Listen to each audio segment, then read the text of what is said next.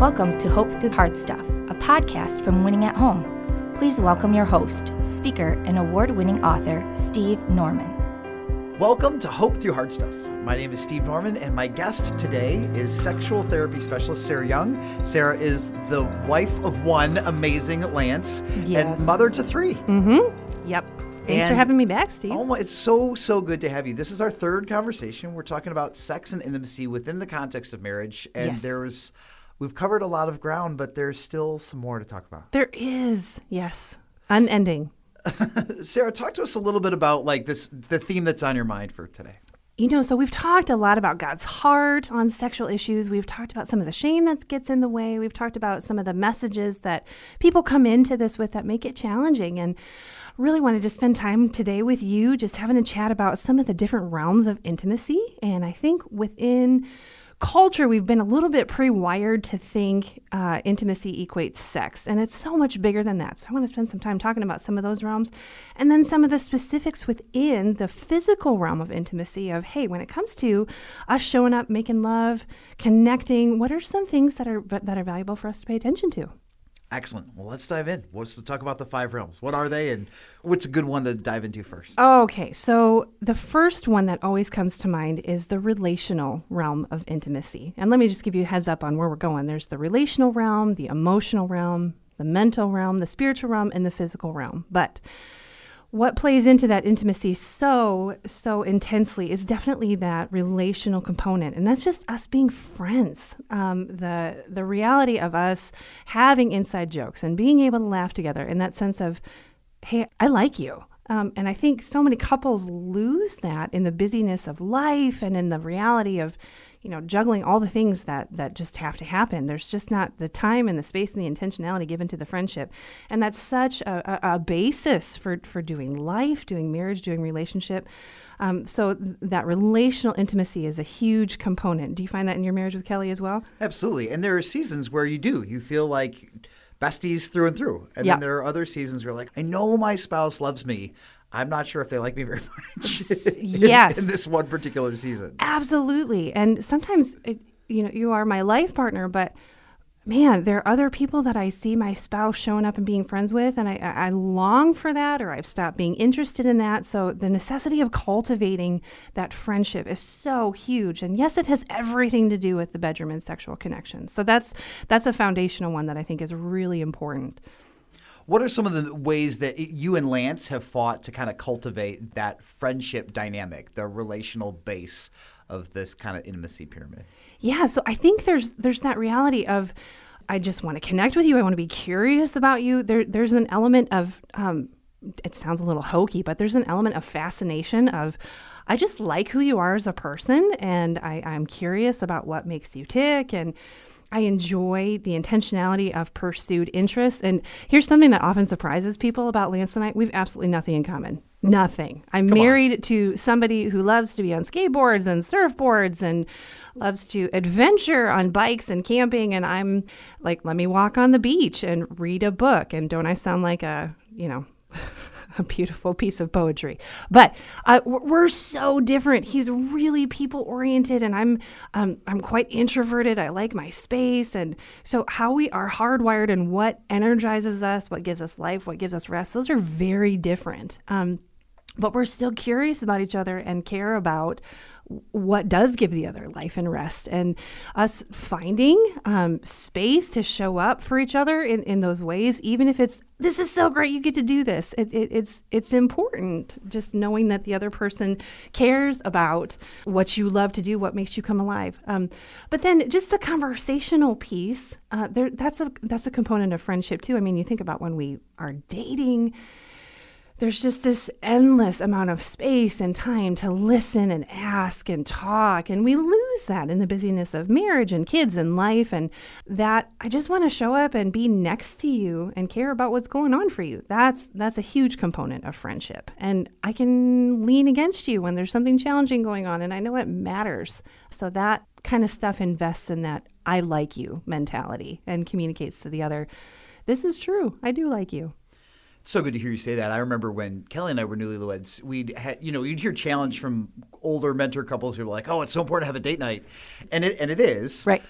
but it's when we had our kids and then when we had four kids it was like we found that like 80% of date night was talking about our kids Yeah. and we're like okay wait this is supposed to be about us but then i can tend to be like a little bit like deep dive into like how are we doing and Right. where's the relationship and kelly's like can we just be Yeah. and so like there's that there's that spectrum about like what is date night supposed to be is it supposed to be like this deep dive like solo therapy thing that we do with each other because that can feel a little bit heavy So much. and then if it's supposed to be like, all right, let's let's check, let's do just do a maintenance check on kids and money and calendar, and that feels like businessy. Yeah. And there has to be time and s- mental space that's carved out to be able to say, like, let's have fun. Yes. Yes. And it feels like if you don't fight for that, it doesn't come on accident. No, it does not. It goes way to the bottom of the priority list. But but you make an important distinction there because time together, if it's eaten up by all the taskiness, and that's that actually leads into the next round, which is the mental intimacy, um, and that has everything to do with schedules and the logistics of doing life and the finances and the parenting and who's taking who where. And I know these things about your life. I know your rhythms. I'm aware of them. I care about them. I want to be in partnership rather than competition with you around them. If there's space carved us for us to do the business of marriage in that in- mental intimacy piece, and if that can be different or coincide with but not dominate the relational intimacy piece, but both are necessary, but giving specific attention to both. Again, that's just really important. So you bring up something critical there. Sarah, you just mentioned partnership with versus competition against. Yes. What are some of the shapes that competition against can take? You know, when couples are having difficulty navigating schedules, and especially if there's a, a, bumping of, well, how do we squeeze in this thing with the in laws? Or, well, I thought you were taking this task or this project with this particular thing. Um, it can become um, a priority of me versus a priority of us, or one of us feeling abandoned within the logistics of doing life. And that just requires good communication, valuing, hey, here's what it's about for me. Can I hear what it's about for you? And can we both value that about one another? And can we make a decision as a partnership what will work this time, not what will work for the duration of the marriage or Right. the parenting, but Right. can we come into this open versus no, it has to be my way or my stuff is more important than yours because that leads to some power balances that don't feel good and don't feel like they bring alliance and it can just get challenging so some of it is is that dedication that posture internally of i am team us before i am team me and that can prevent a lot of that competitiveness. And again, yes, this has everything to do with the bedroom because how we are interacting outside of it and whether I feel seen, important, valued, like my spouse cares about, all the things, friendship with me, doing logistics well with me, that's going to play into how I show up um, when we're intimate. It's interesting that you say that communication is so core because many times we fall into this assumption that communication is facts, communication is content. Hmm. But sometimes we talk about what needs to happen, but we don't talk about why it needs to happen or Right. how we make that happen Yeah. Mm-hmm. from a logistics perspective. And I think that there's it's really helpful to understand that there are a couple kind of layers and dimensions to communication rather than just like these are the facts. Mm-hmm. Yep. Yep. I think there are those things that we can get lost in, we can spin out in when it comes to topics, when it comes to, well, who's right and who's wrong and whose fault is it? And, that, ugh, we can try to die on those hills being right. It's just ultimately not going to get us what we want. There's all that stuff underneath driving it, how I feel about it, you know, what I'm cautious about or hesitant about in it, what I'm really wanting. So if I'm feeling disrespected and I'm just wanting partnership with you, that might show up as, well, I have a little chip on my shoulder because I don't feel like we're in this together. Right. Relational, mental. What's the third one? Oh, emotional. Yes. Emotional intimacy. That goes into just what I was talking about. Uh, so there's the logistics, but then there's, well, here's here's what I'm excited about. Here's what I'm dreaming about. Here's what I'm cautious about. Here's what I'm grieving. Here's what I'm longing for. Here's where I'm feeling stuck. And so that truly is those deep heart issues. And that that's a vulnerable place to know and be known because I'm kind of showing you my whole hand when I when I give access to the emotional intimacy in those realms there, um, and that that stuff is mine, and my spouse's stuff is his or or hers, and that stuff isn't arguable. And uh, you know we can get a little a little muddy as spouses when we try to correct in the emotional realm. Well, well, you shouldn't feel that way, or that's a silly thing to be afraid of. It's just what is, and and the heart information is probably pretty different than logical mental information. And and sometimes I may feel a certain way about something that makes absolutely no sense but if I can just be next to my spouse and be naked and unashamed with whatever's going on for me and just be known there man that can breed connection and attachment and safety in a way that again plays into the whole context of, of naked and unashamed so, do you tell couples who want to engage in emotional intimacy, but maybe one partner is expressing an emotion at a depth of intensity that is frightening to their receiving partner? Absolutely. So, I think coming in as um, somebody being with my spouse, that doesn't imply that I have a job in that moment.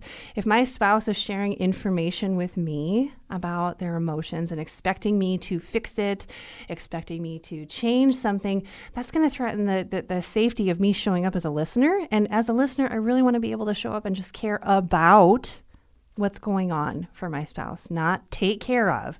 So when I, as the spouse who's sharing, am going to you know, give access to these pieces of me, it's important that I evaluate my, my, what my expectations are in sharing this. Do I have an agenda here to manipulate or coerce or convince? Because that, that's not going to be safe. There's got to be a different way to have that conversation.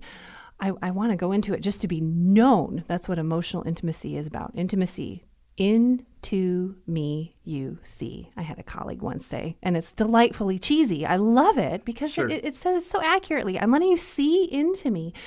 Um, I to. we talked about it's a conversation with myself. We talked about that in an earlier podcast. That, that's where a lot of this starts. And I need to be cognizant of using this information about me to try to get you to do something because that, that's not going to cultivate intimacy. That's going to cultivate some of those things that we don't want that divisiveness that competitiveness that might cultivate a sense of resentment and that's going to threaten our our safety with one another our ability to be open. And my spouse is not going to be motivated to care about heart information in this emotional realm of intimacy if it's not safe. So how i show up sharing this is going to be a big part of that. So let's say that there's a partner who really does have an emotional path that they need to go down, but they're not necessarily feeling safety from their partner to do that. Sure. When, when, it, when is that sometimes an invitation to maybe consider talking to a counselor or a therapist? So I think if we keep trying to have a conversation and it gets us into a place that's wounding or compromising or unsafe or oh my word, why can't my spouse just hear what I'm saying? That's not what I'm saying. What I'm saying and what they're hearing is something totally different. It's like us speaking Russian and Portuguese when we try to have this conversation. Having somebody help us get on the same page, that can be huge. Um, so if we are chronically getting stuck when it comes to a particular topic or a particular realm of communication, man, it's worth, you know, sitting down with a marriage therapist, any of our counselors here at Winning at Home and maybe getting some tools to have a different conversation because a lot of times it's not the the content of conversation as much as it is the sequencing of it gotcha. or the safety of it right I, I think that sometimes partners will say like hey I'm, I'm expressing this anxiety or this grief or this pain and i want or need my partner to solve it mm. or to take it away or to hold it and sometimes a spouse isn't in a in their a space in their own emotional, psychological, spiritual journey where they're equipped to do that. Right. It doesn't make it their fault. No. It just means that that's where they are, and sometimes that's where having another objective party who can help kind of triangulate all the data points. Yes. They give us a clearer picture of reality. Yes, absolutely. Absolutely. And that's not a sign of weakness, that's a sign of wisdom and strength. Oh my goodness, it's normal to struggle. What's not necessarily normal is seeking um, a context where can, we can be scooching toward healthier. And sometimes having a third party present can be really helpful for that. Okay. So that's emotional, spiritual. So there's three components within the the spiritual reality, I think, and you know, I'm I'm with Dr. Steve Norman here. So speak to me, please, about what this shows up like for you and Kelly. But so there's me and my relationship with the Lord, my spouse and their relationship with the Lord, and then there's us and our relationship with the Lord. And all three of those realms deserve uh, really intentional investment and journeying. Um, my personal relationship with the Lord that needs to trump my marriage with my spouse every time. That's God's heart. Don't have anybody else before me. Um, so if I'm putting my spouse in God's place, that's always going to get me in trouble. And my spouse can't possibly, possibly fill in that space, right? I'm married to a human who's going to be disappointing every single day, just like I'm disappointing every day. So if I'm counting on my spouse to fill in some of those places only God can, that's going to lead me. That's going to lead me sideways. Um, so my heart with the Lord, um, that informs how I show up in, in all of these realms, period, as well as how I show up in the rest of life. Um, but then just a curiosity towards yeah what's going on with my spouse and and god? What is their where where's their journey right now? Where is their doubt? Where is their excitement? Where is their life where is god challenging and unleashing my spouse all of those things and then there's the us you know in, in church that's presented as well pray together every day do devotions together um, man, it can be so much more exciting than that. It, okay. It's not meant to be dry and stale. It's meant to be life giving and the pulse of our relationship. So, intimacy there is very powerful. And this realm of intimacy feeds into that statement that Chris McCluskey once made that man, Christians have the potential to have the best sex lives on the planet because God has such an active narrative there and wants to speak into their oneness. He wants to be a part of that oneness, like we said in our first podcast, that that Trinity piece of this is the three of us together. Um, we can't have that if we don't have the spiritual intimacy. Sarah, so this is hope through hard stuff. So right. What do you do for couples who are really trying to scooch, scooch towards God and each other, but have maybe had like a painful church experience. Oh man! Because like a community of worship is can can really come alongside a couple in a marriage and help them thrive. They can also be really wounding. And sometimes individuals will get wounded by the church, but sometimes the couple will get wounded by not just yeah. like a small C church, but what feels like the big C church. So, what do you tell to those couples who are like, we love each other, we love the Lord, we want to take a next step, but X, Y, and Z didn't go well at our last faith community, and oh, we're yeah. really skittish about starting over. Yeah. I would say I don't know if it necessarily has as much to do with church as it has to do with the heart of our creator. And right. God is not bound by humans in a building. And I, I think he gets it. You know, we look all over the New Testament and some of those churches where Whew. Deeply uh, dysfunctional. Uh, thank you. Yes.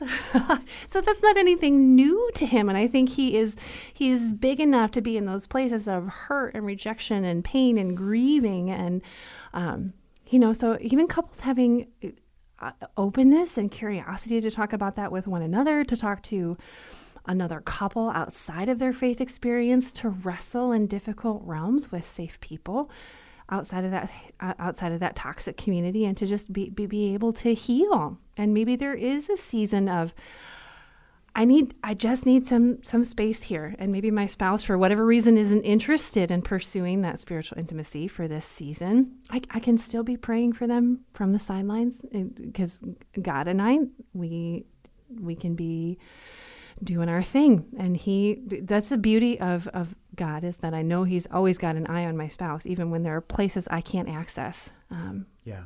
So there's the waiting well within that. No, that's good. And I think one of the things that I've I've seen a couple that I know do is to be able to say like, hey, let's just let's if we're wounded, let's yep. take eight weeks and catch our breath, and then we're going to visit place X. See, I and love then that. we're gonna we'll try that for two weeks. Yep. And then we'll visit place Y, and we'll try mm-hmm. that for two mm-hmm. weeks. But to be able to say, I had a friend once who was going through um, chemotherapy, and she said she had a great nurse who said, for 15 minutes, you can complain about how hard your life is, and then we're going to get to work. Yes. And I and I love it to be able to say there's space to say there's all right. This is frustrating. This part isn't going well. Yep. And um, now we're going to get back to work. Yeah. So there's a, there's a containment to it that can be really helpful. Okay. So the last one. Yeah, let's talk about physical intimacy and uh, surprisingly, I don't want to say this is at the bottom of the list, but okay. man, when there is connection, safety, openness, and curiosity in those other four in the relational, the mental, the emotional, and the spiritual. Sometimes the physical just feels like a, a byproduct. It just it, it comes from such an authentic place because we, we don't have to try so hard to fabricate it. A lot of times people get this backwards with intimacy and think, okay, we launch into connection from the physical place. That can be sometimes. I, I, to make that the number one strategy to cultivate intimacy that's not sustainable. Um, but okay so when we talk about physical intimacy we're talking about the whole realm of things everything from affection all the way to the other end of the spectrum of sexual connection we want to be able to pay attention to the entire continuum because physical affection certainly doesn't always lead to sex um, and uh, is a necessary piece of just, hey, I see you. Um, so that can be touch points throughout the day. I'm putting my hand on my shoulder when I'm on my way into the kitchen kisses on the cheek, hugs that don't involve sex parts. Um, you know, just just that rhythm of us engaging physically um, and and showing affection. It's such a great thing.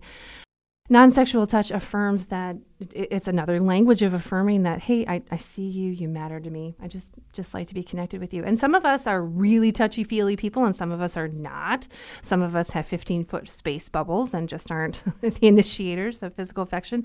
And, and that's okay. But again, it's the intentionality of what, what's what's important to my spouse. And that doesn't mean suddenly that's my to do list, but it does mean it's valuable information that, that warrants paying attention to.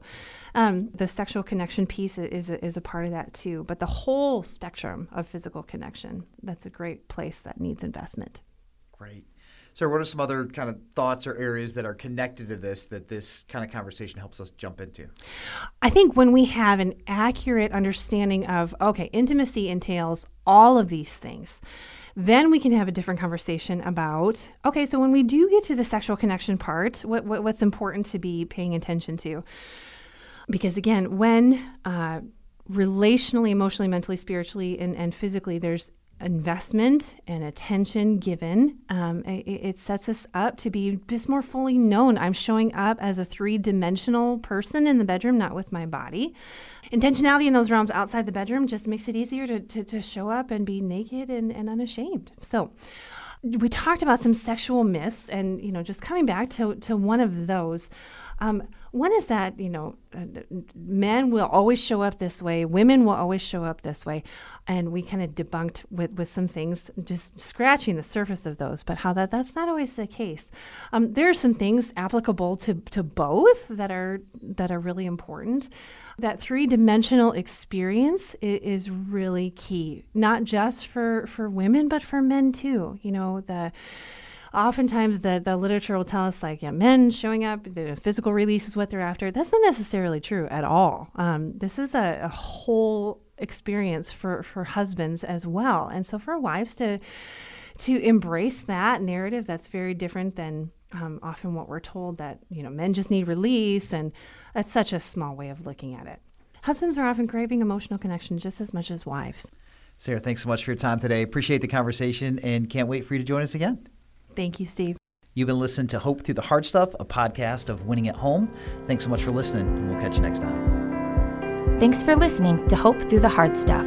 If you liked what you heard, please remember to subscribe to it, rate and review it, and then share it with others. Winning at Home offers hope through counseling and coaching, motivational speaking, community events, and other media resources. If you believe in what we do and want to support us in our mission, consider making a donation at winningathome.com.